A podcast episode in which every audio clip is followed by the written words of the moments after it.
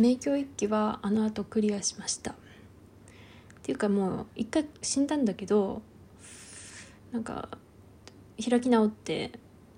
なんかもう多少適当にやったらなんとかなったっていう。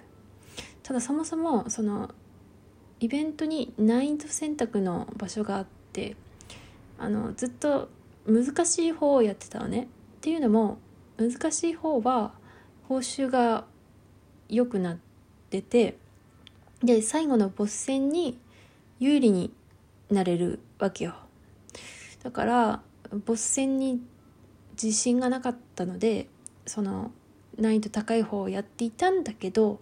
まあ、攻略サイトとか YouTube とかを見たりしてこれ攻略できない人は難易度高い方をやってるんじゃないかみたいな低い方やれみたいなのを見てあそうなん？っていう低い方でもボス戦いけんのかななんて思いつつ低い方低い方で選んだら難易度が全然変わっちゃって低くなって。その高い方は普段戦ってる敵よりも強くてだ誰やお前みたいな見たことないぞお前みたいな敵が出てきちゃってしんどかったんだけど、まあ、低い方は普段のよく見るお前らなお前らよく見るよなっていう敵ばっかりだったんでなんとかなった。かったなんかイベントストーリーもしっかりあって、まあ、正直翻訳のせいなのかなんか割とこうごやごやごやごや言ってるんだよね。割としかも言葉だけでずらずらずらずら喋るから何の話か分かんなくなってまあちょっと分かんないところもあったんだけどしっかりキャラクターを描いていたんでいやよかったですね。タルタリアがね。っていうかそんなに戦闘狂なんだねみたいな。びっくりするほどにそのキャラの掘り下げがあってですね。えー、びっくりしましたね。その検診うち半年くらい休んでたから分かんないんだけどイベントでなんかやっぱキャラの掘り下げがあるね。いやそれは当たり前なのだけど多分他のソシャゲでもそのでもメインストーリーで以外でのその掘り下げが割と原神はしっかりしていてで常設の常設でやれるやつ。で掘り下げるのはもちろんのことしかし期間限定イベントでもしっかり掘り下げてくるのでいや見逃せない。いや面白かったですね。ストーリーが。やっぱり結局私はキャラクターゲームをやっているのでそのね キャラの掘り下げありがとうございます。美味しいですっていう感じでしたね。でその後の「いにしえの声」っていうまたイベントが始まりましてですね。その前ねその名教一揆の前のあこれ一応原神も知ら原神を知らない人も聞けるように喋っているんでちょっと知ってる人はあれかもしれないけどその名教一揆の前のイベント1周年イベントもはね3種類くらいあって探索と戦闘とあとなんかミニゲームみたいな料理があったんだけどうちの記憶が正しければ。で戦闘が割とまあしんどくてめっちゃしんどかったからその名教一揆も戦闘イベントだからしんどくて。でまた戦闘やんと思って結構しんどかったんだけどまあ探索とかもあってでなんとかその世界ランクを下げて世界ランクというのはその原神はあの自分のキャラクターのレベルとその周りの世界のレベルがあってその周りの世界を下げれば相対的に自分のキャラクターが強くなるんでまあいろいろ進めやすくなりますよっていうことなのね。で下げてでしかもそのイベントでねただ戦えば戦って敵を倒せばいいではなくてその要求があるわけよ。こういう状況に持ち込んでくださいっていう要求がこうミッションとしてあるのね。でそれをクリアするためには普通に火力でバカすか殴っててもダメでその立ち回りというものを要求されるわけよ。でうちはそんなゲーマーでもないしあんまり考えたくないので YouTube を見たり攻略サイトを見たりちょっと参考にさせていただいてあなるほどなということで自分でも実践してなんかそのあここはこうした方がいいなって調整しながら立ち回りをなんとかまあご利用しではあるけどやってクリアできましたね。割と原神そまあでもクリアするのに周回っていうか周回じゃない。45回したんだけど、まあ、あの1回でクリアする必要はなくてその何回かやれば統計累計でもいよかったりするからね。何回かやればみたいなのを前提で一応作られてると思うのよ。まあすごい人は1回でいくだろうけどね。でそれであれなんだけどただね原神って割と周回を要求してこないのでいや一部要求してくるよ。その強くするためにね。でもそのイベントで割とよくやるゲームはイベントでいっぱいいっぱい同じことを繰り返して報酬を得て何かを変えていく進化させていくっていうイベントばっかりだったけど原神は割とそのそんなに周回を要求してこないんでまあ結構飽きずに楽しめるのかなって思ったね。ただあのまあ結構大変ではあるのでその集会を必要としない分割と難しかったり頭を使ったりする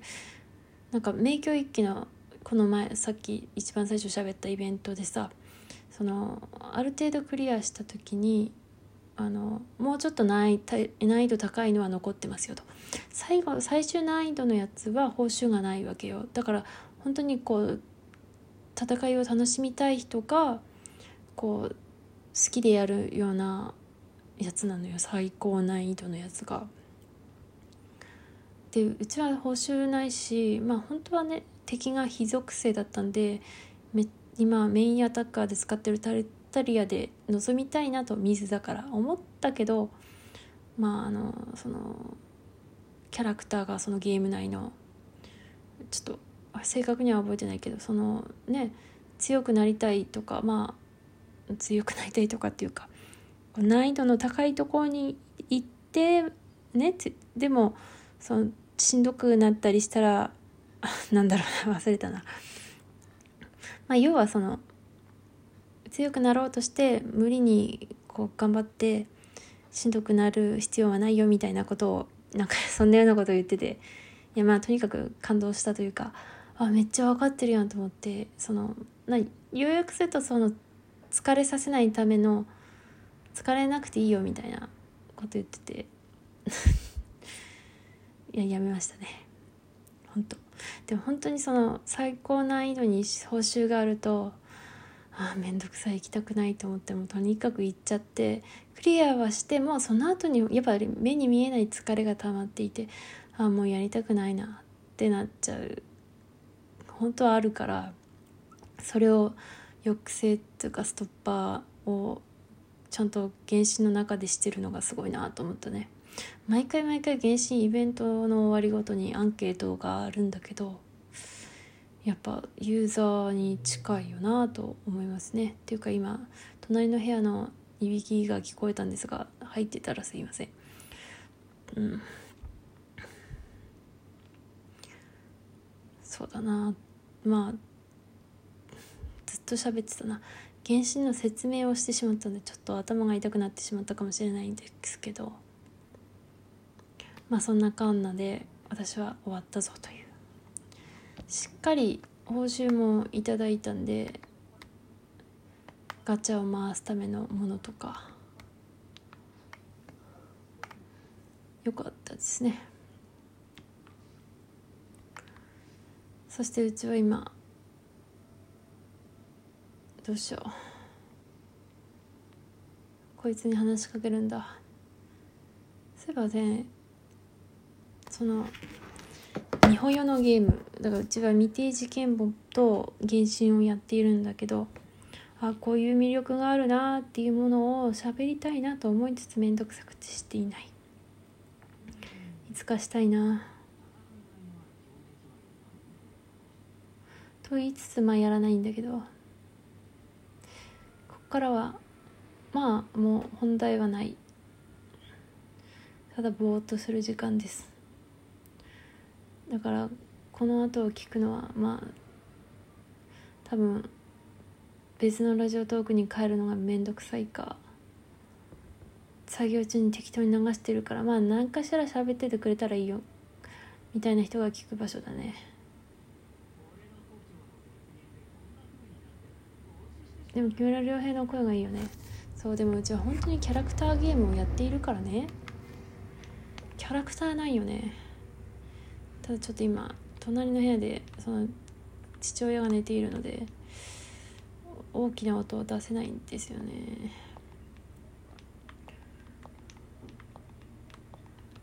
だから聞こえるかどうかわかんないけどそういえば斗真くんをゲットしましたわ。成田誠一さん？なんか読み方わかんない。なりバーバーナビーとかとしくんの声の人がやってるイケメン。かっこいいね。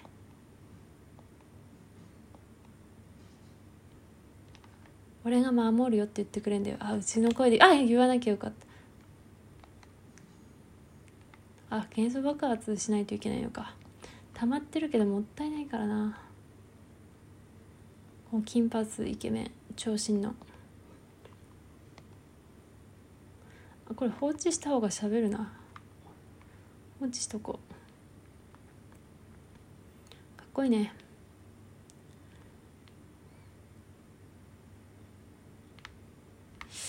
どうしよう。あもう時間だな。じゃあありがとうございました。